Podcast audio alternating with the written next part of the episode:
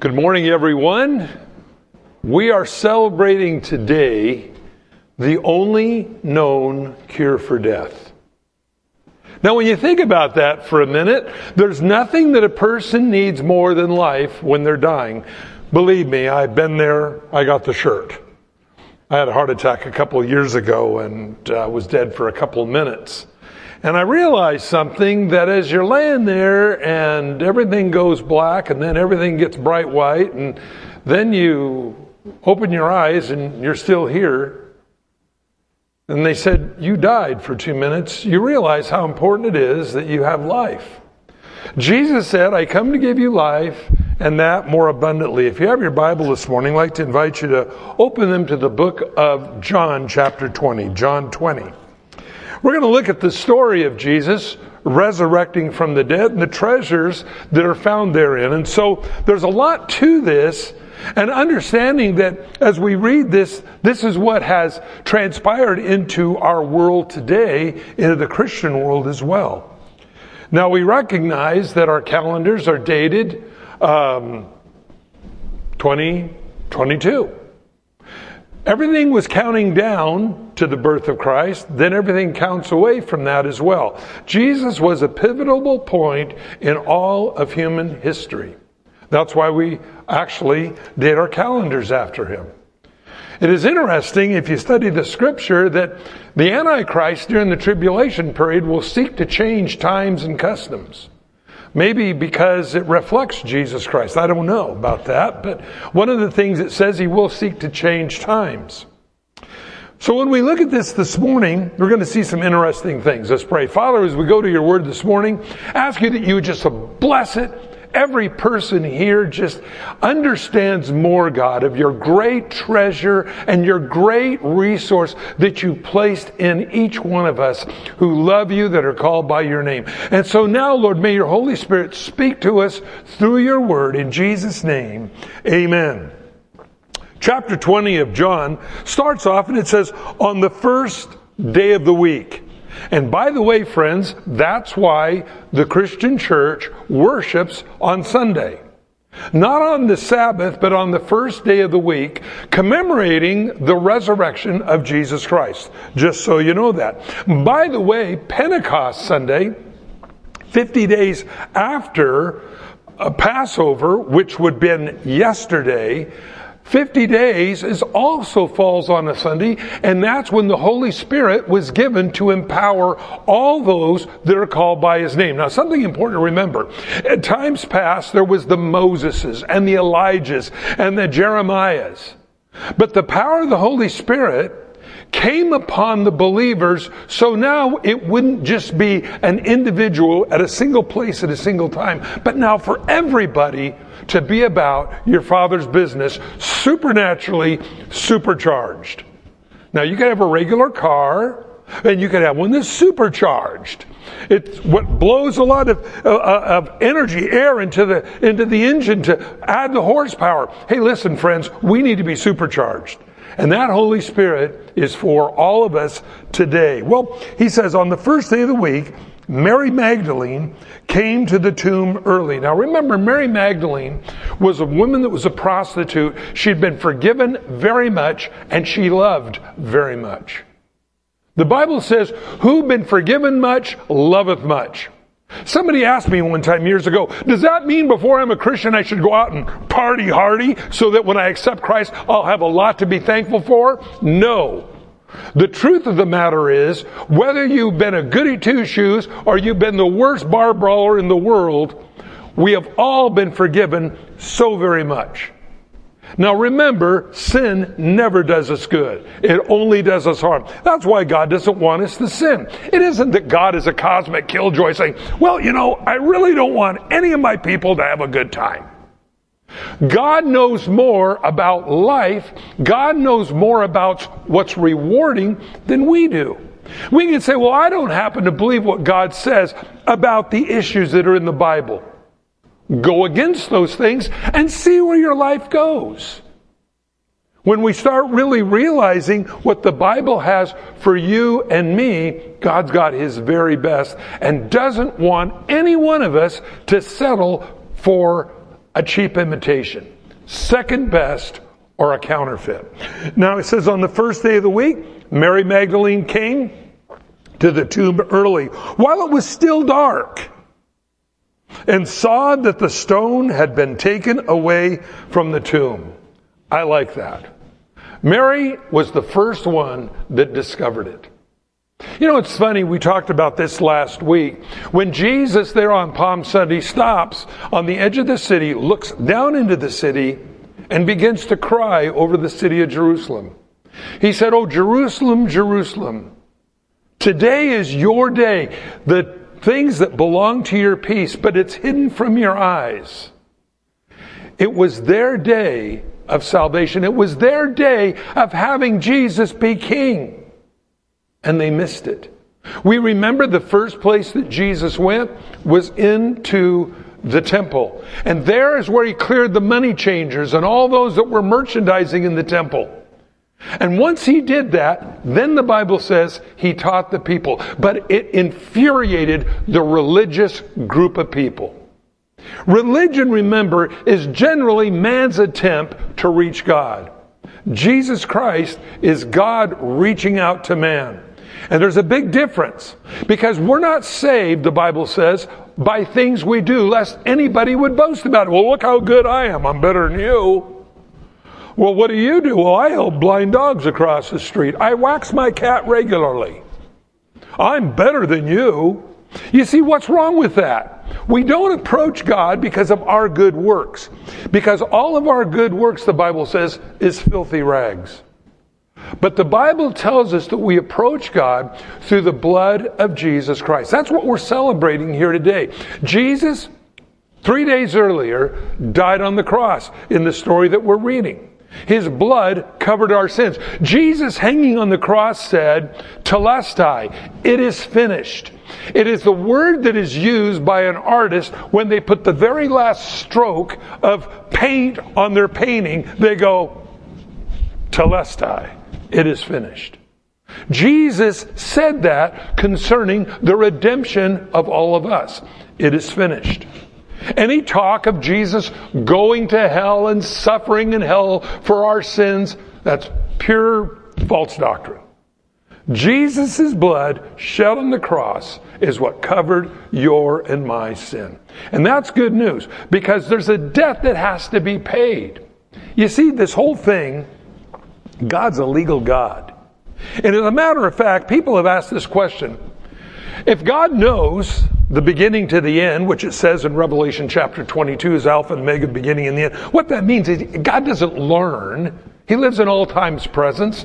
I don't know anything like that. Everything I know has a date tied to it. Whether it's a car, a gallon of milk, whatever. And by the way, you will see me go through the freezers or the refrigerators at the store looking for the latest date.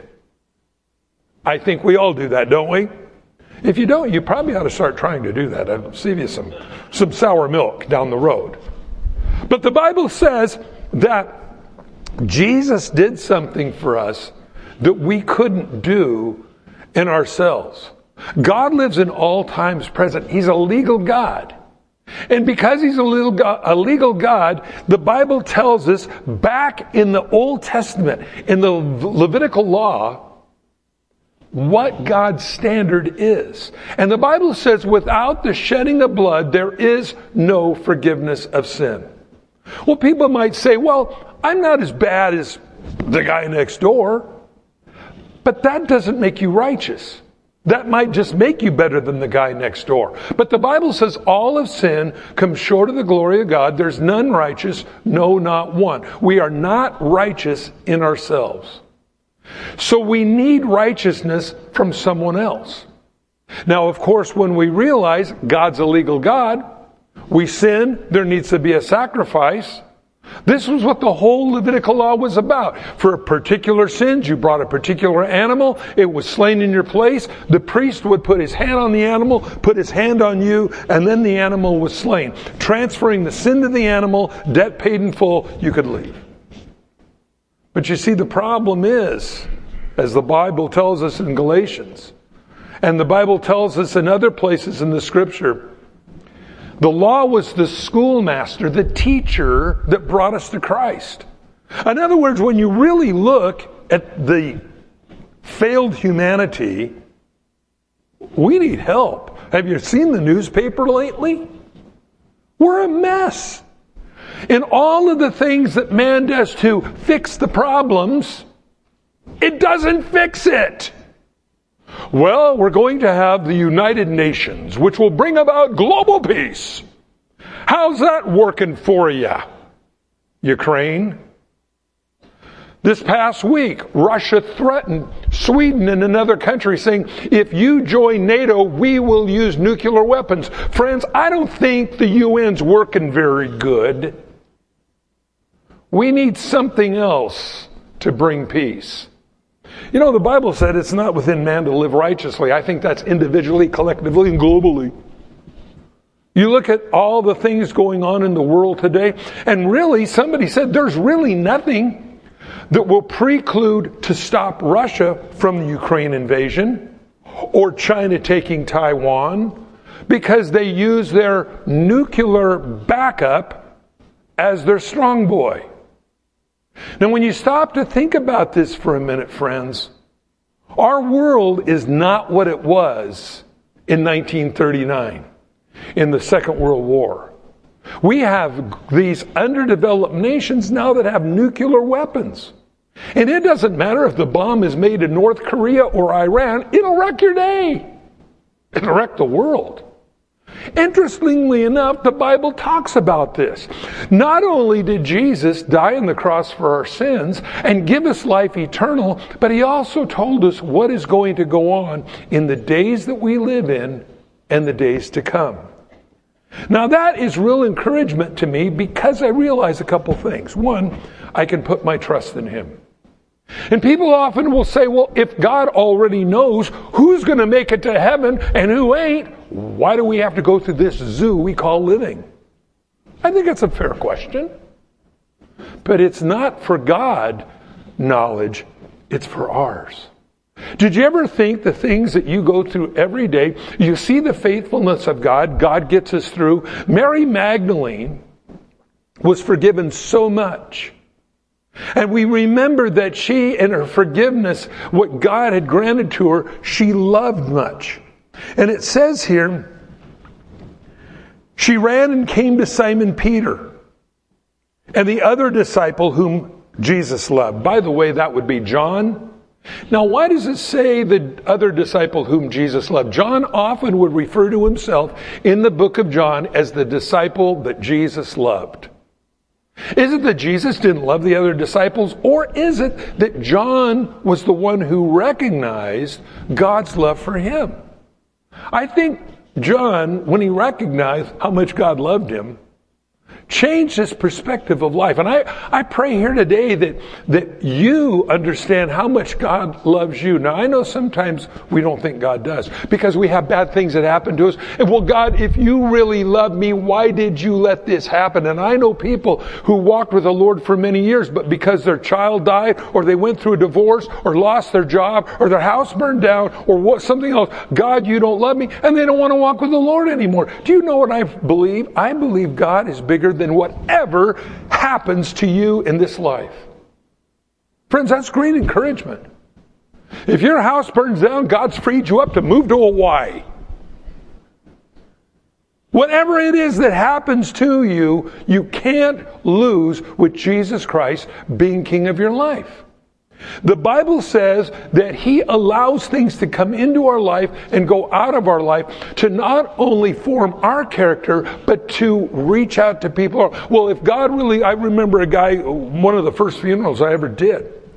This man came up to me uh, after the service and he says, Where was God when my little boy died? I, I said, um, Same place God was at when his son died. You see, God allows things to happen not from our perspective, but from his perspective. You know, a lot of times people think, well, you only die when you get to be 100 years old. Well, when a little baby dies, or somebody else young dies, That should remind all of us tomorrow is not promised to any of us. What manner of people should we be? So he goes on here and he says, They came to Peter and the disciple that Jesus loved, John, and they have taken away the Lord from the tomb, and we do not know where they have laid him. And Peter therefore went out, and the other disciples were going to the tomb. So they both ran together. The other disciple outran Peter, who came to the tomb first. Now that says that John in this little race beat Peter because John was younger. Peter shows up then afterwards. John, stooping down, looking in, saw the linen clothes lying there, yet he did not go in. Now, what's interesting here is it says saw. That means in the Greek, deeply concerned. He looked in and he's trying to surmise what's going on here. Then Peter came, following him, and he went right into the tomb. Now, why is that? To go into a tomb in those days, if you were Jewish, you would defile yourself. That's why they would whitewash the tomb where uh, there, there's a lot of caves in Israel. I've been to Israel, and depending on where you're at, there sometimes can be literally hundreds of holes in the sides of the rocks. And if there's a dead body in there, what they would do is they would paint the outside of the of the of the cave white, whitewashed, to warn anybody, don't go in there. It's occupied. Don't go in there. Peter, knowing this was a tomb, he didn't care. He just walked right into the tomb. I like that about Peter. Peter, Peter's a, a kind of a man's man, if you know what I mean. He, he would say things and then sorry that he had said it. I, I, guess it's the old adage ready, shoot, aim. He kind of got the order of things wrong. He said to Jesus, I'll never deny you, Lord. I'm willing to go and die on the cross with you. And Jesus said, Before the cock crows twice, you'll deny you know me three times.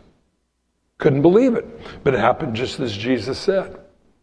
But Peter was also somebody that was very dynamic in what he would do. I think it's interesting when you look at a overview of the disciples of Jesus, how they all had such different personalities and they had different political views. You had James and, and, and, and John, sons of thunder is what they were called.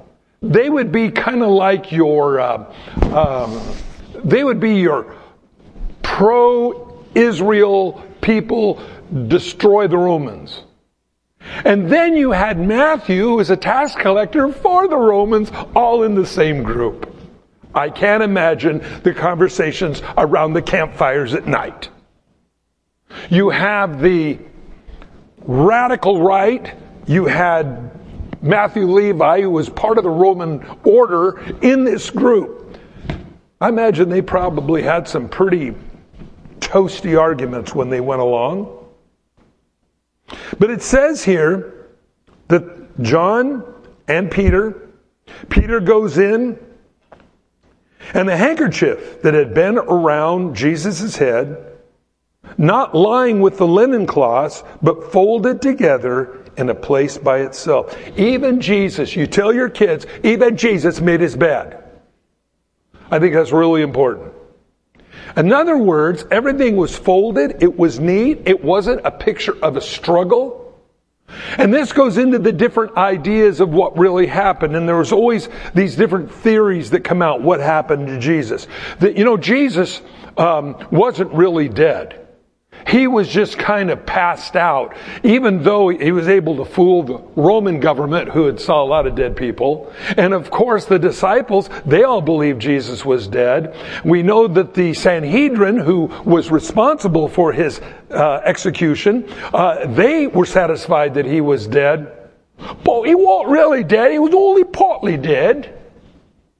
And they laid him in the tomb, and the cool air refreshed him, and he got up, and he pushed away the stone, and beat up the Roman guards after he tore all the grave clothes off of him and the hundred pounds of spices that were also stacked on top of him, he did all this. By, by the way, if you believe that's a, probably a bigger miracle than what we're reading about.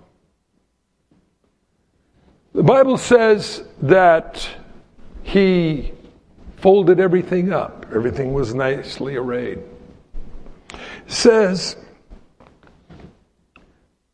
the other disciples who came to the tomb first went also in, and he saw and believed.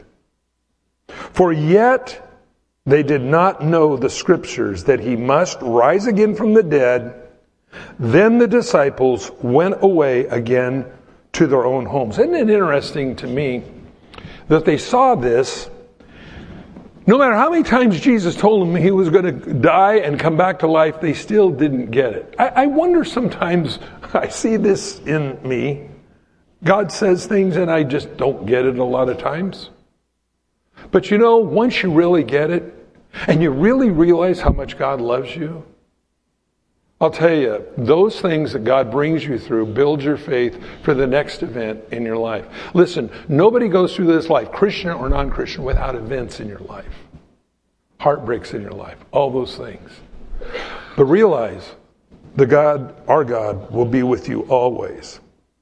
Notice verse 11. It says, But Mary stood outside the tomb. Now, she didn't go home like the other disciples did. She said, They're weeping.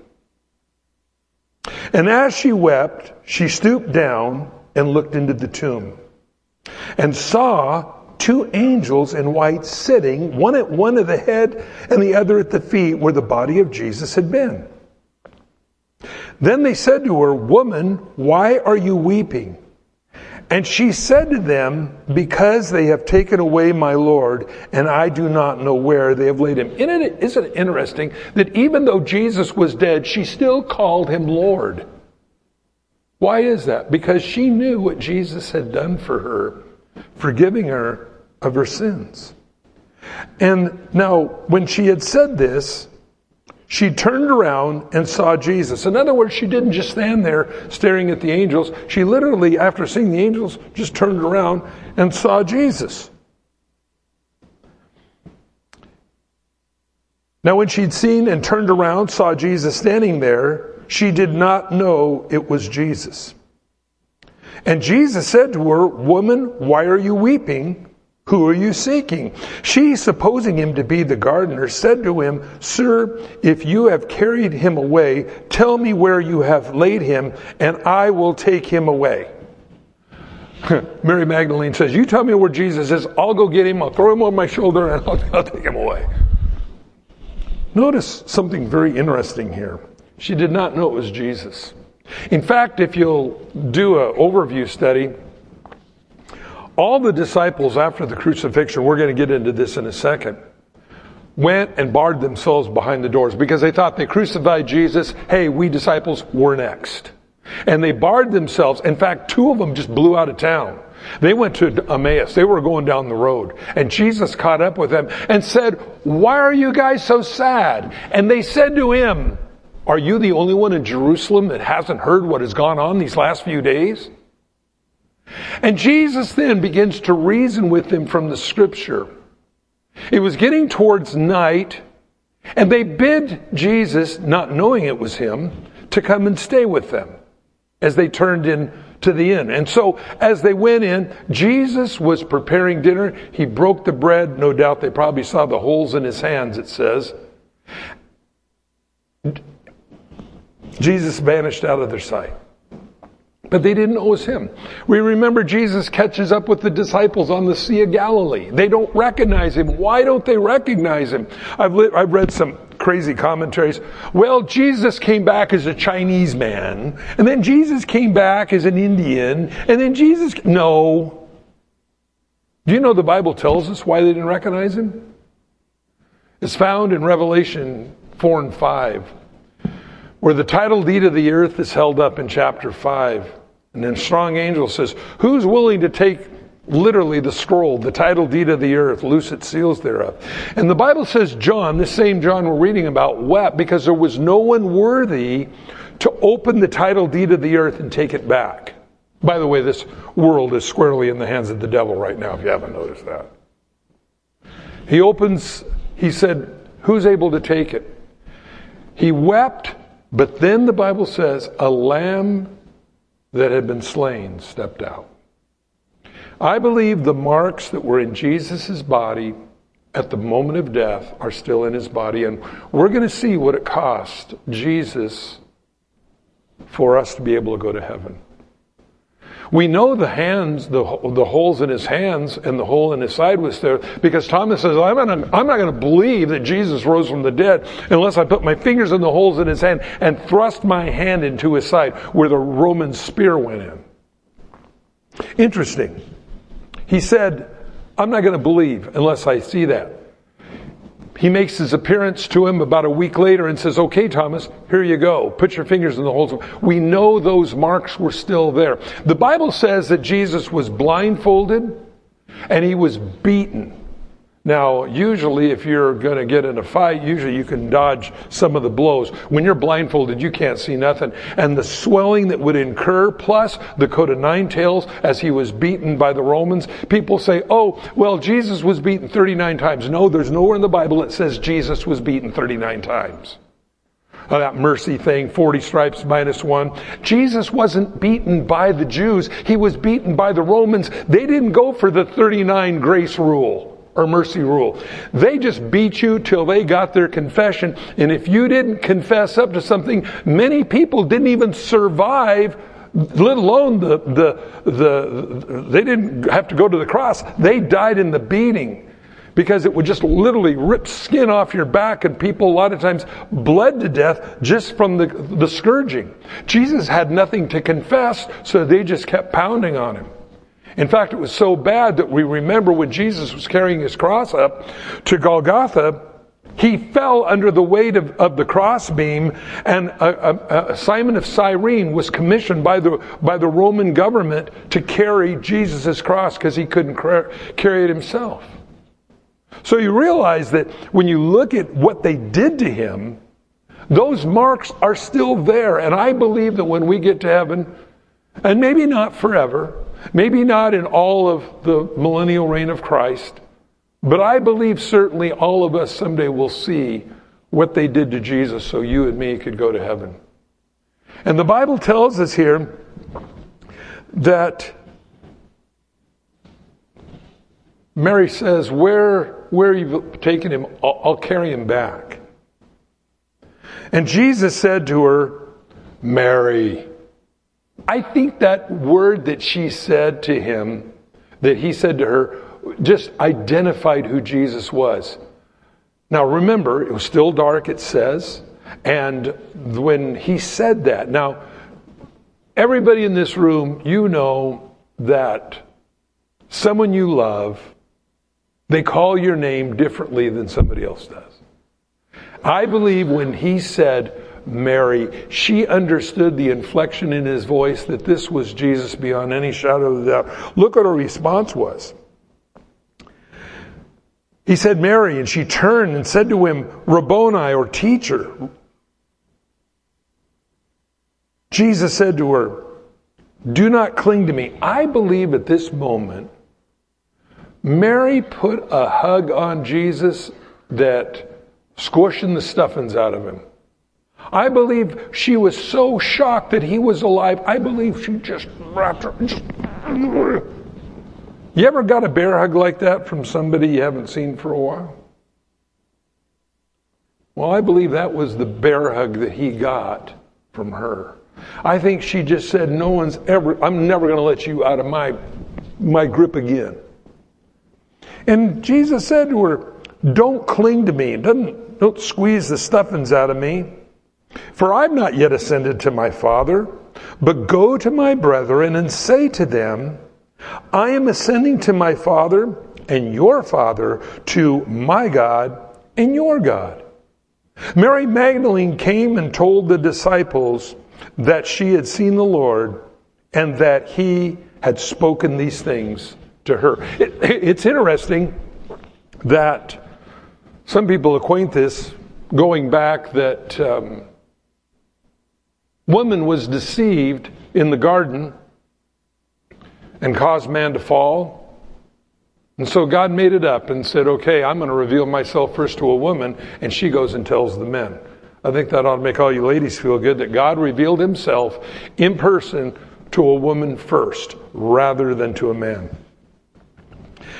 Then the same day at evening, beginning the first day of the week, when the doors were shut, where the disciples were assembled for fear of the Jews, Jesus came and stood in their midst and said to them, Peace be with you. By the way, that is the message of God to you today in your life. Peace be with you. God wants to settle those things in your heart. You know, God has never told me, anybody, understand all that I'm doing to you. No. This is where faith comes in. I just got to believe, okay, God, you're doing something. I don't know what you're doing. You do it. And God, in His love, and God, in His divine foreknowledge of all things, begins to work the very best for us. And I have found that God moves me, you around through circumstances in our lives, sometimes even very uncomfortable ones. That doesn't mean God doesn't love you, but that is where God primes you to be willing to do what God wants you to do. Sometimes God has to give you a dissatisfaction where you are at so you would be willing to accept what God wants to do new in your life. If you've gone through that, where you all of a sudden you just can't get no satisfaction if you tried. Well, it may very well be God's getting ready to do something brand new in you. Remember, God does not waste. And if you're a child of His, God prepares us through the circumstances of today and through His Word of what He's going to do with us tomorrow. And I know it's hard sometimes because we are impatient. We want everything. We want it now. I want instant on radios. And, you know, I mean, I don't know how the generation today would handle old tube type radios where you turned them on and you had to wait sometimes a minute for the tubes to warm up so you started to hear something. Now, some of you don't know what I'm talking about. The big thrill was that you never really knew if it was going to come on after a minute. Because the tubes got hot, they would break down. You could, you could fry eggs on top of your radio, things like that. But I'm used to everything instant. I mean, I want an instant hamburger. There's a, a, dozen different hamburger joints you can go to. You drive up, and, and, and within a couple minutes, I can be eating my french fries. We're not used to waiting. And patience, the Bible says, is time is what God uses to accomplish His work. And remember, it's not just because of you. Other people observe God working in your life, and that lets them know that God is real. A lot of times we think, well, God just, whammo, now I'm in a brand new. Yeah, that's good, and God does that. And there are those lightning bolt Christian experiences. My mom and my dad got saved the same day. My little sister got real sick. She had a kidney infection. Doctor came to my mom, and she was on the verge of dying. And my, the doctor looked at my mom and said, "If you know a prayer, you better say it." My mom said, I was so far from God. I grew up as a Christian as a child, but the things of this life, the Second World War, and all the crazy stuff that was going on then, she said, I was so far away from God, I didn't even know, but all I knew to do was pray. And she said, I began to pray and ask God to intervene, and He did. And my little sister lived. My dad, in the same way, was raised as a Christian, got away from the Lord. And so they came to church the following Sunday.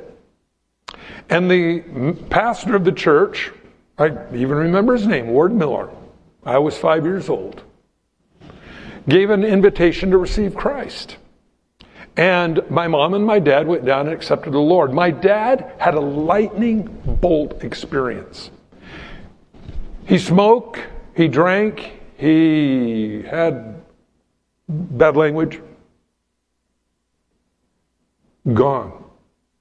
I mean, like a light switch went on. All that stuff. He didn't go through withdrawals. He didn't go, no, he's done. New person. My mom, on the other hand, probably a little bit more like Peter, if you will, she accepted the Lord.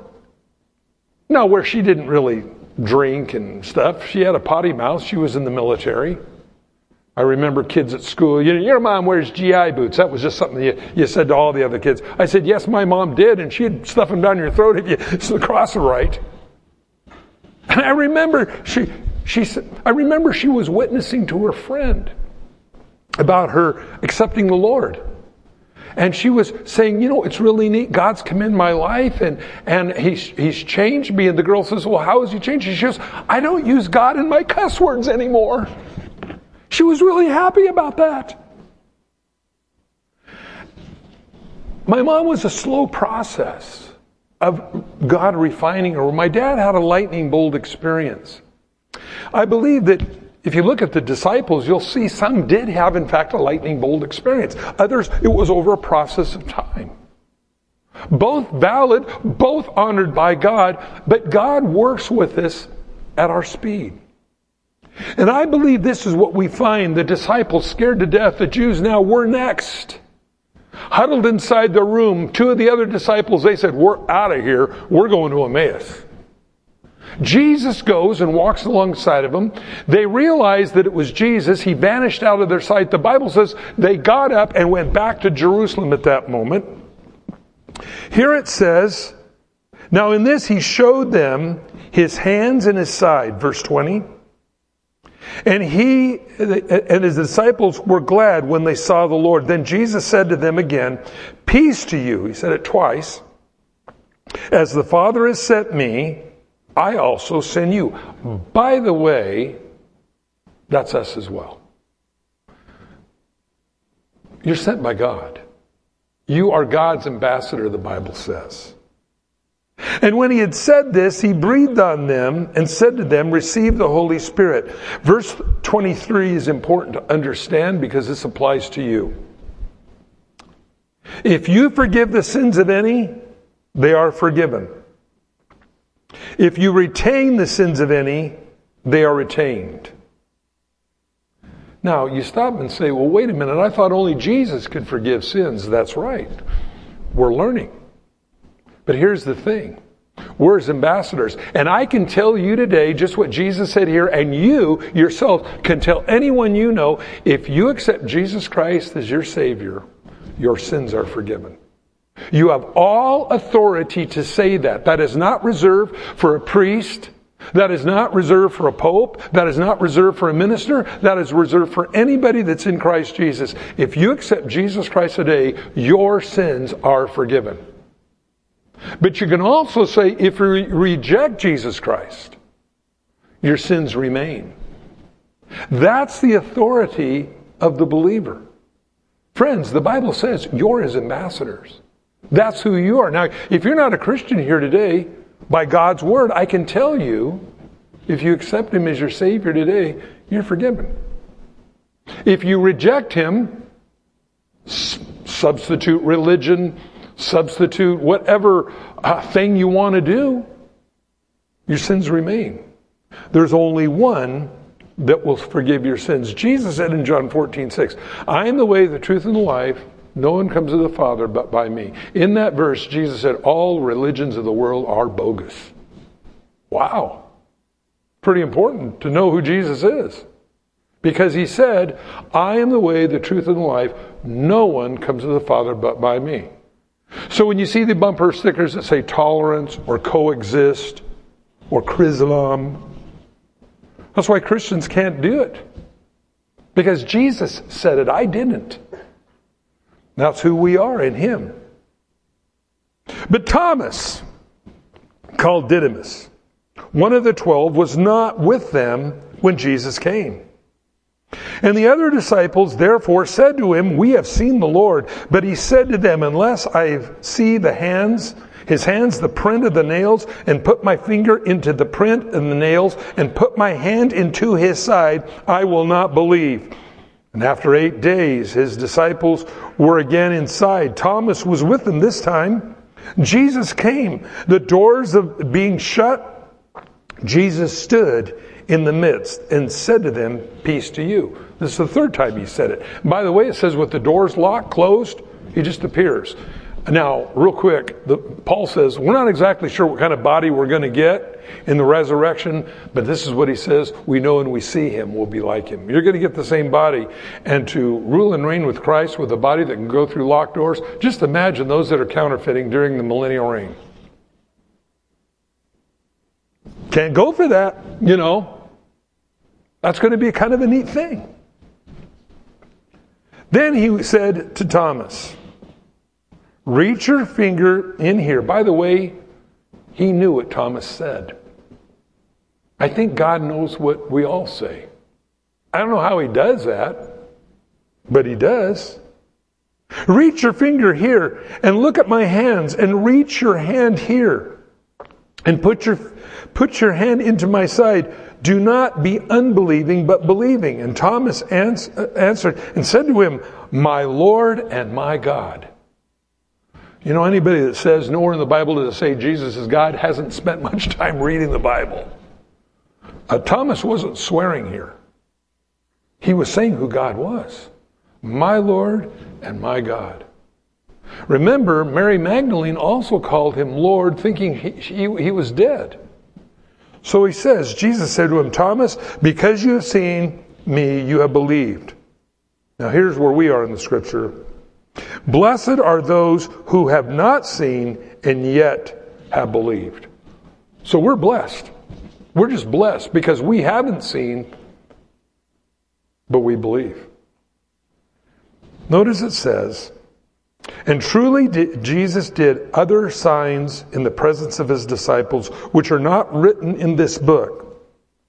But if these things that are written, you believe that Jesus Christ is, that Jesus is the Christ, the Son of God, and believing you may have life in his name.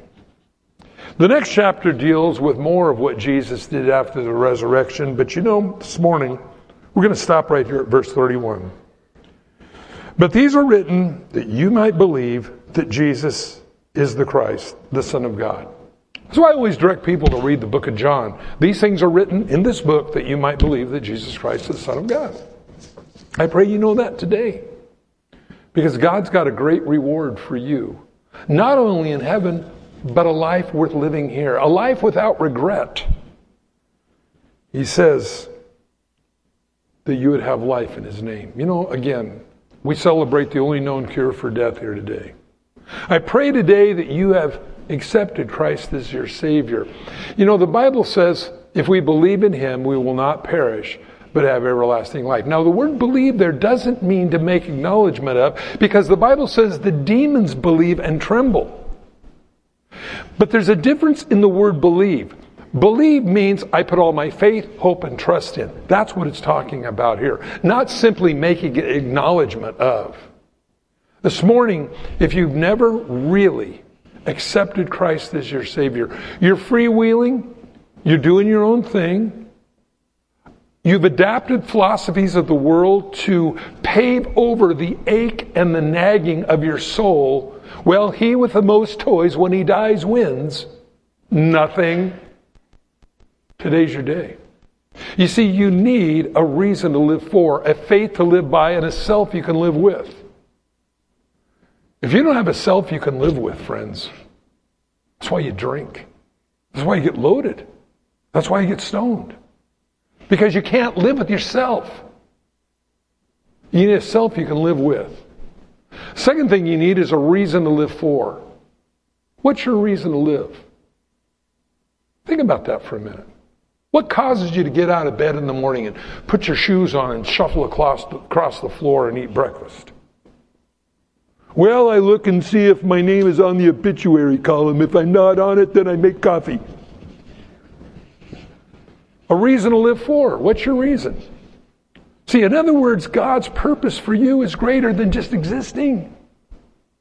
And the last thing you need is a faith you can live by. What lights your fire?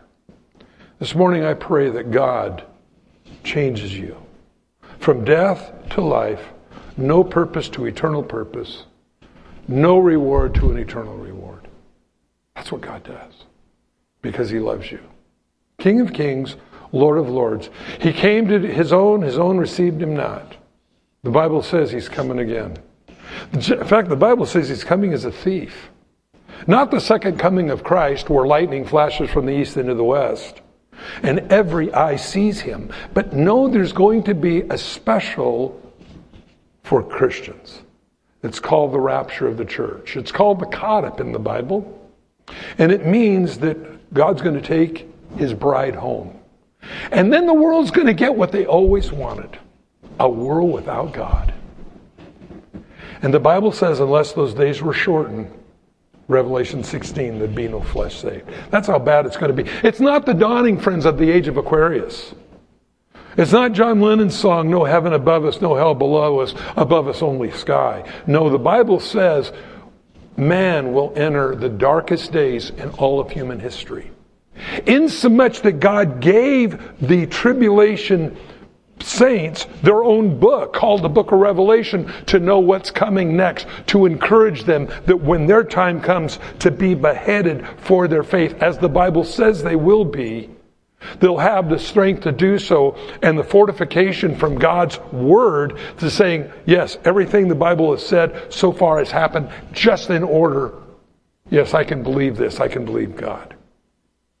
But Jesus said, interestingly enough, also in John chapter 16, where he said, Unless those days were shortened, there'd be no flesh saved. Jesus said, Blessed is he. I'm coming quickly.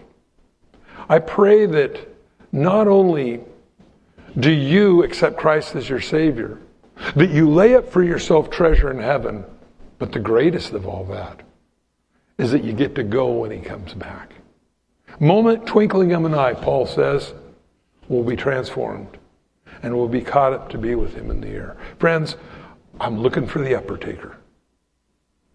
He's coming. All the signs are there. People say, well, they've said that for years. Yeah, but you know what? Jesus said a principal sign is Jerusalem under and under Jewish control. Luke chapter 21, if you go home tonight, you might want to read that. He says, that the generation that sees this will not pass away till they're all fulfilled. Friends, we're at the end. All hands on deck. Be about your daddy's business. All the stupid things that we think are so important, lay them aside. Do what your dad called you to do. You're the one that's going to be blessed throughout all of eternity. If you've never prayed and asked Christ in your life, we're going to pray right now. And you can ask the Lord into your life. All those listening by radio and internet, you can pray as well. And we're going to pray and you're going to surrender, if you want, your life to Christ and say, okay, God, what time I have left is yours. I repent of all the stupid ways that I have tried to define my life. And God says, we're going to start brand new today here. And if you're a Christian, maybe like my parents were, they knew the Lord, they got away from the Lord because the cares of this life drowned out the voice of God. I want to just invite you to come home today. It's your day of salvation. Let's pray. Father, I come to you in Jesus' name. And I ask you to forgive me of all the silly, foolish things that I've done in my life. In some way, trying to define who I am. And so now I turn my life over to you. And I believe Jesus died on the cross for me and his blood covered my sins. And so now, fill me with your Holy Spirit. Empower me to be about your work. I believe you rose from the dead. And Lord, raise my heart from the dead as well. It's been so dead. It's been so empty. I don't want another 15 years like I just had or 10 years. Your word says you'll write my name in your book of life that I can spend eternity with you. So do that now. And help me, God, each day live for you, read your word, and be a blessing to your kingdom in Jesus' name. Amen.